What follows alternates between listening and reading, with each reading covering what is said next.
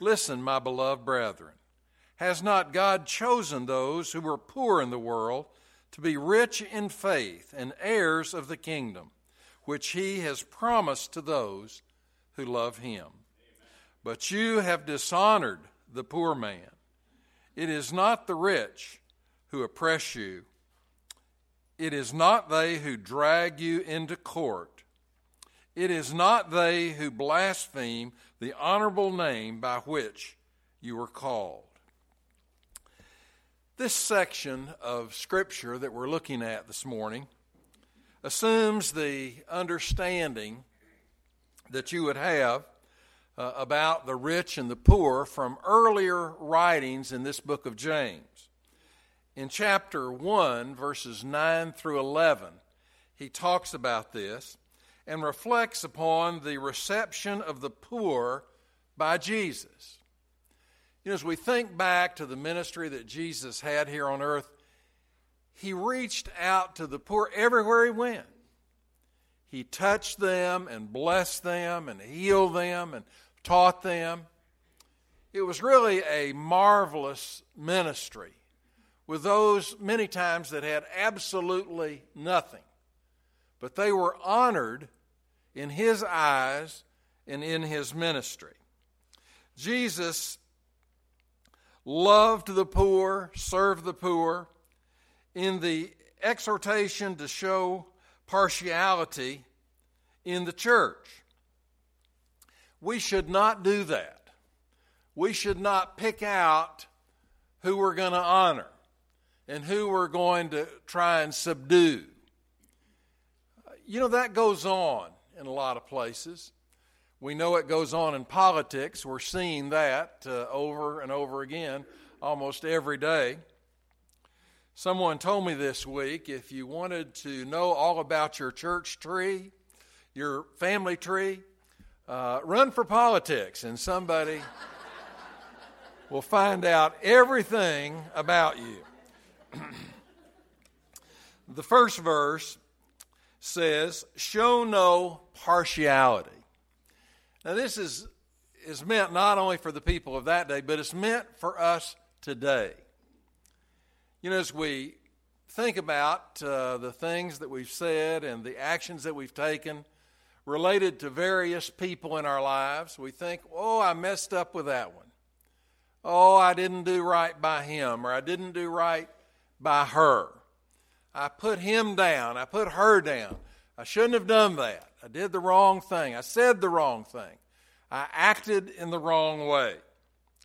The most natural translation of this text would take the negative to indicate a question, which expected, of course, a negative answer.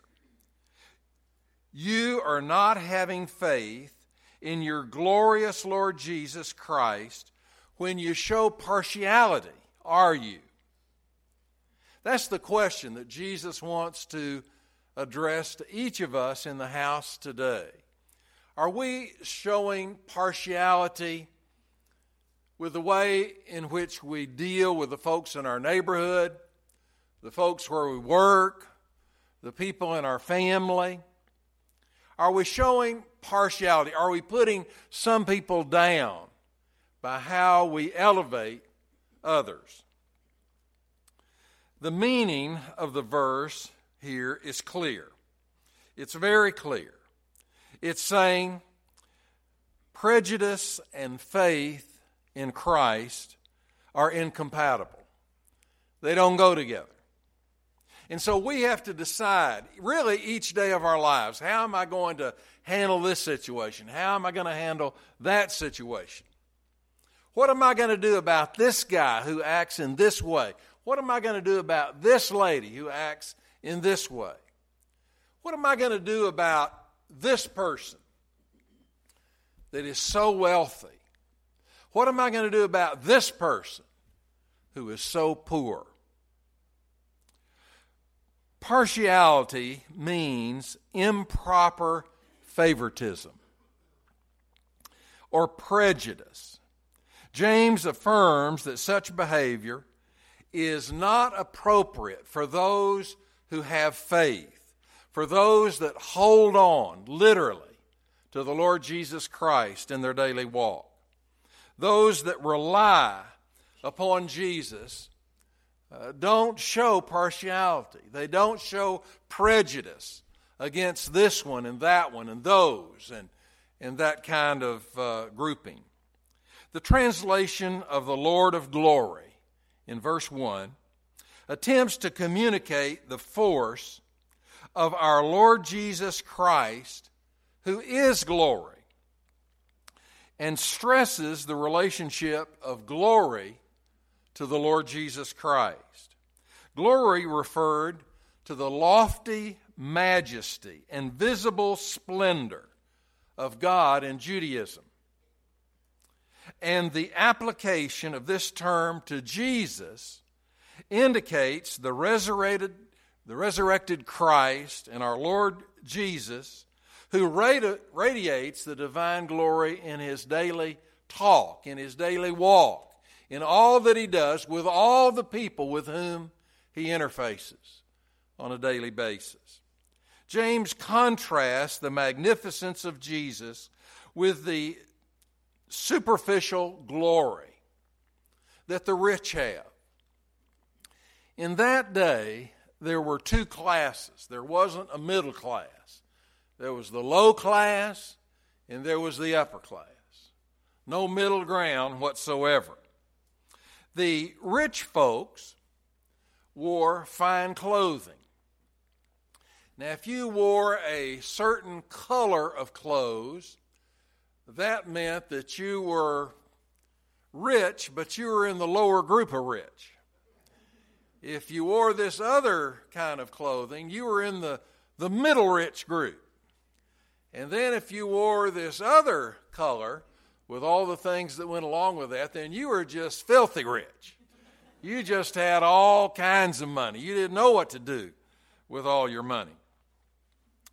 The rich uh, in this day wore, of course, fine clothing, and they had gold rings. Gold rings everywhere. Gold rings on every finger of both hands, both thumbs. Uh, I don't know where else. Don't want to get into that. Dress constituted a badge of status and vocation in the first century. And there was a great contrast, as you can imagine, between the rich and the poor. It was quite conspicuous in one's clothing. That's the way you could immediately tell. The poor man usually had one outfit, and it was dirty because he had a dirty job. And whatever he did, wherever he went, he wore the same clothes. That's all he had. Verse 2 the shabby, dirty clothing characterized a man as poor. And James illustrates the sin of prejudice by the way the rich and poor are treated in the Christian assembly. He saw that, he didn't like that, and he wanted to speak out about it. And in this epistle, he, he again and again comes back to this topic of how there needs to be no partiality among the family of God. I served in a church years and years ago, and Mary Kay Ash was a member of our church. And it was well known, of course, that she had uh, zillions of dollars. Uh, I got to know her real well. She was a real nice lady. Uh, she told me one time, and this is 30 years ago, she said, uh, I need to give away about six or seven hundred thousand a year because if I don't, I'll just have to pay it in taxes. And she said, uh, Why don't you tell me uh, what I need to give to? And so, you know, we were usually in a building program or we had this going on or that going on, and I would try and uh, direct her to whatever. And I noticed when she came into church, a lot of people would poke the person next to him and say, There's Mary Kay. And uh, people in the choir, you know, would kind of poke. There's Mary Kay, and you know everybody would kind of watch, and I mean it, it was it was awkward. And you know a sermon like this in that setting would have been awkward. Uh, we, we need to kind of think through how we're acting, what we're doing, what we're saying, how we relate to all, all of the people in God's family. How our ushers treat people is very important.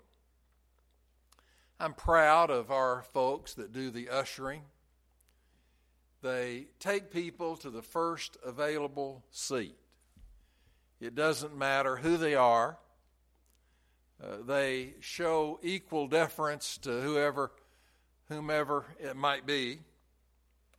Our ushers try to give everyone a smile, a handshake, a place in the house of God. No matter what they have on, no matter what they're wearing, no matter how many rings you could see on their hand. An agnostic uh, teacher condescendingly uh, confronted a little girl in his class who was obviously poor by what she had on. The little girl believed in Jesus. And she had told her classmates that she was a Christian, she loved the Lord with all of her heart, and she hoped that all of them would be Christians. Well, the agnostic teacher just hated that, hated that that was going on in his class. And so one day, in front of the class, he said to her, There are many throughout history who have claimed that they were God.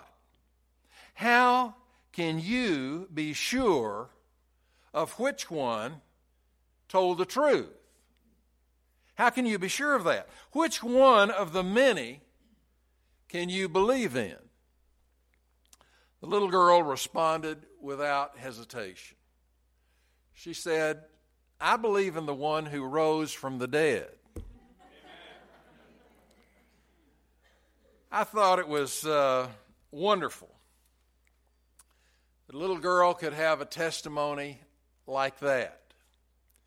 And that we can have a testimony like that. A testimony that speaks the same thing to everybody, that there's no partiality in what we say or to whom we direct that message.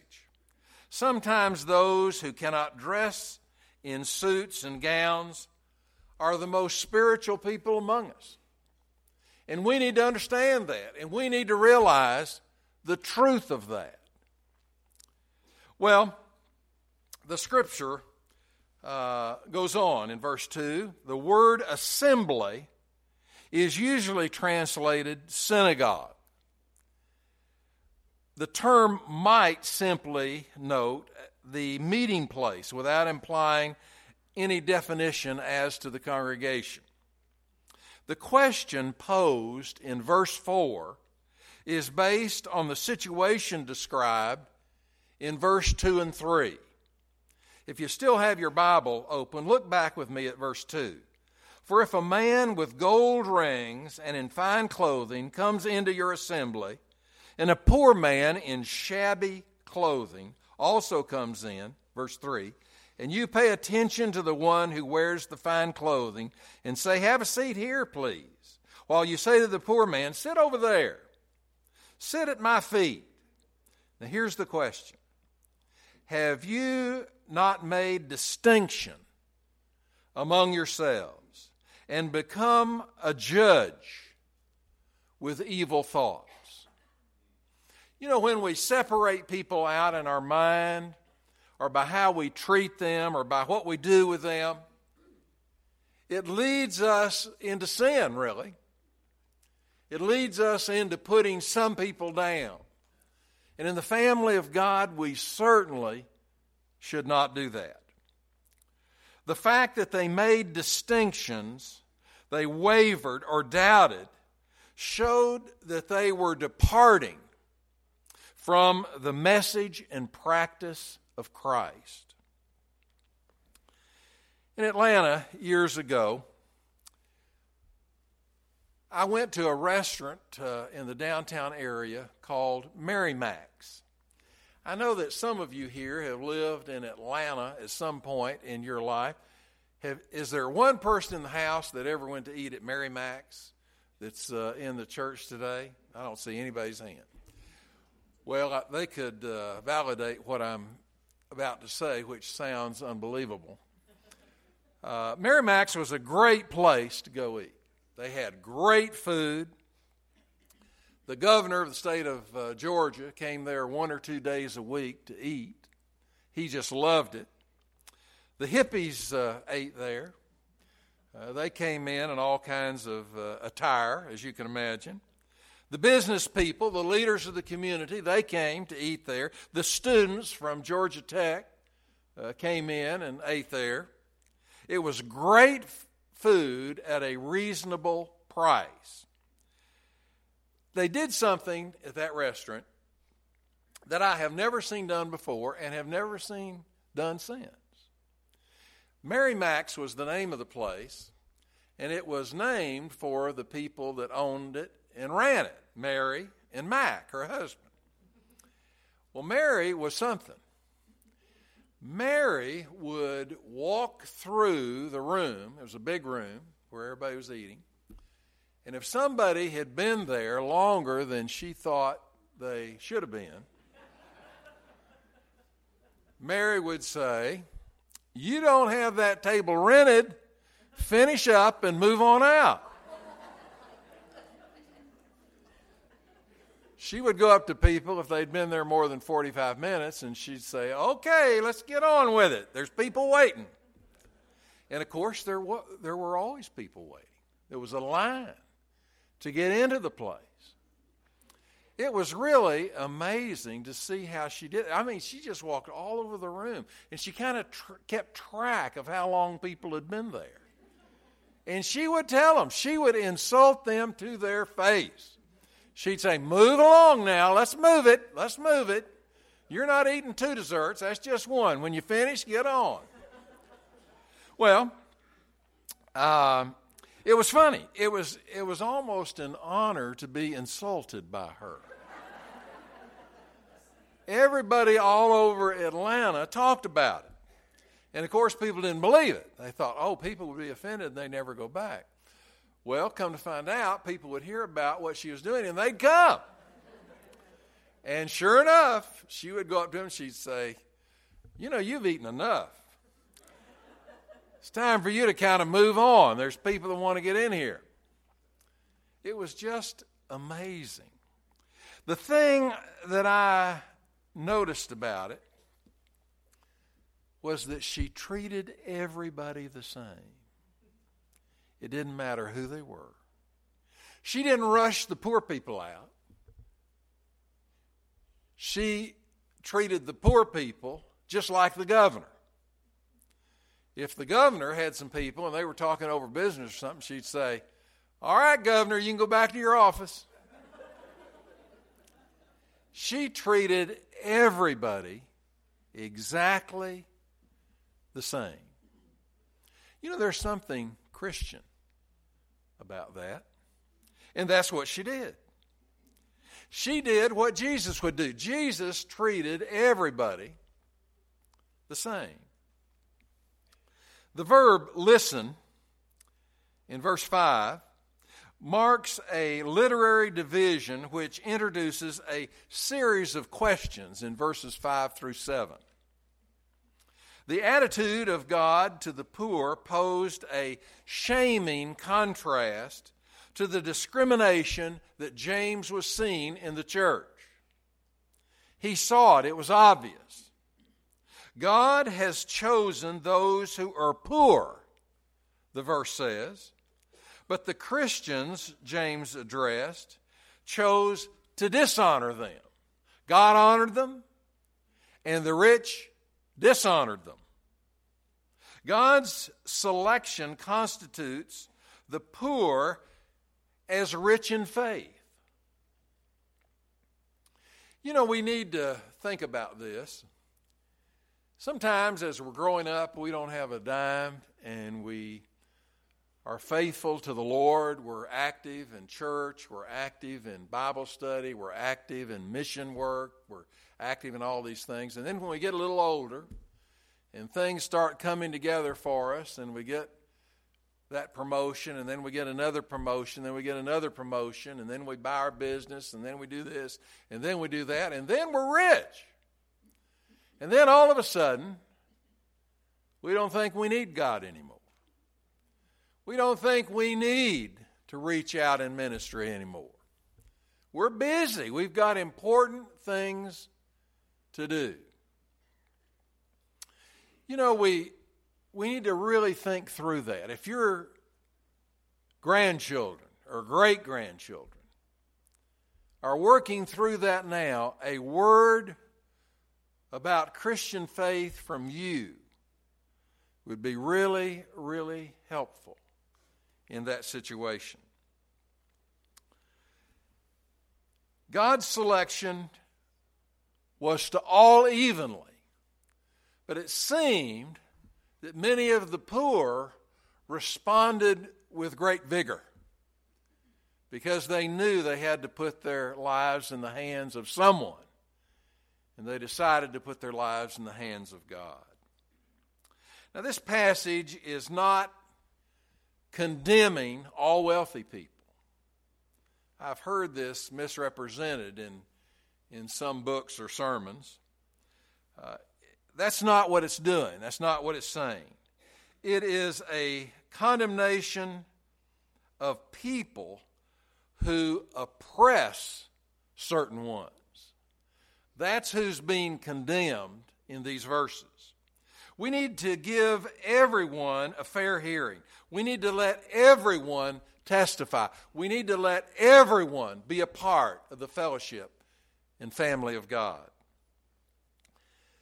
When I was in graduate school, I uh, was a counseling major, and I didn't know anything about group counseling. And so, a part of my coursework was to be an intern in a group for six months and learn sort of how they did it. And then I got my own group. It was a group of men from about 40 to 70. There were some very interesting people in the group that came for counseling and therapy. One of the vice presidents at Bell Helicopter there in Fort Worth was in the group. There were presidents of uh, certain companies in my group. There were some people that were obviously poor in my group. Well, the way we worked it was the leader would start out the hour by saying, uh, I have kind of messed up this week by doing this. And you would tell what you did. And then the person to your left, we sat in a circle, the person to your left would tell you what you might do to lessen the effect of that and how you might learn from that and not do that again, and how you could be helped maybe if you did this other thing. And so we would go around the circle, and everybody would make some suggestions about how you could do better how you could change yourself for the better. And then the next person would say where they had been uh, kind of missing the mark in their life, and everybody would, would give them a word of direction or consolation or help or whatever. And that's basically uh, what we did. Um, in my group, there were some brilliant people. There was a guy that uh, was sort of like the people in this scripture. He wore the same outfit every week, the same exact clothes. And they didn't look clean. And he would come in and he would listen to whoever was saying how they had messed up. And two or three people would uh, make uh, suggestions. And then he would say something. And I'm not exaggerating. Every week, in that circle of some brilliant folks and some really well educated folks, this guy every week had the best suggestion. He had common sense. And after we'd been doing this together for about four or five months, one day I saw him outside and I said, uh, Jim or John or whatever his name was, I said, uh, Do you go to church anywhere? And he said, Oh, yeah. Oh, yeah. He said, I go to such and such a church. And I said, I, I thought you did. It was interesting to note that maybe Jesus had tempered his life, his mindset, his course of action. And he had become a tremendous help to all the people in that group. The rich are said to oppress the poor in our text. And this strong term is frequently used in the Greek version of the Old Testament for the persecution of the people of God, the oppression that the rich put on the poor. The oppression was both social and religious. You know, we know how to put people down. If we want to, we know how to do it, don't we? We can hit them in this way or this way or this way. We can hit them socially or mentally or religiously. We can hit them. We can hurt them if we want to. The rich drag the poor into court. And the implication is, is that the poor were taken advantage of in the court system by the rich. The rich probably knew the judge. They were buddies. They ate lunch together at Mary Mac's. they got along real well together. Well, James' exhortation is relevant for Christians' attitude in every situation. He pleads for an evaluation of persons that rest upon their essential worth from the perspective of God's love the perspective of God's love and the example of Jesus. We need to listen to the children. We need to listen to the uneducated. We need to listen to those of other races. We need to listen to those who have a completely different background from ours. We need to listen to the poor and to hear them out and to hear what's on their heart.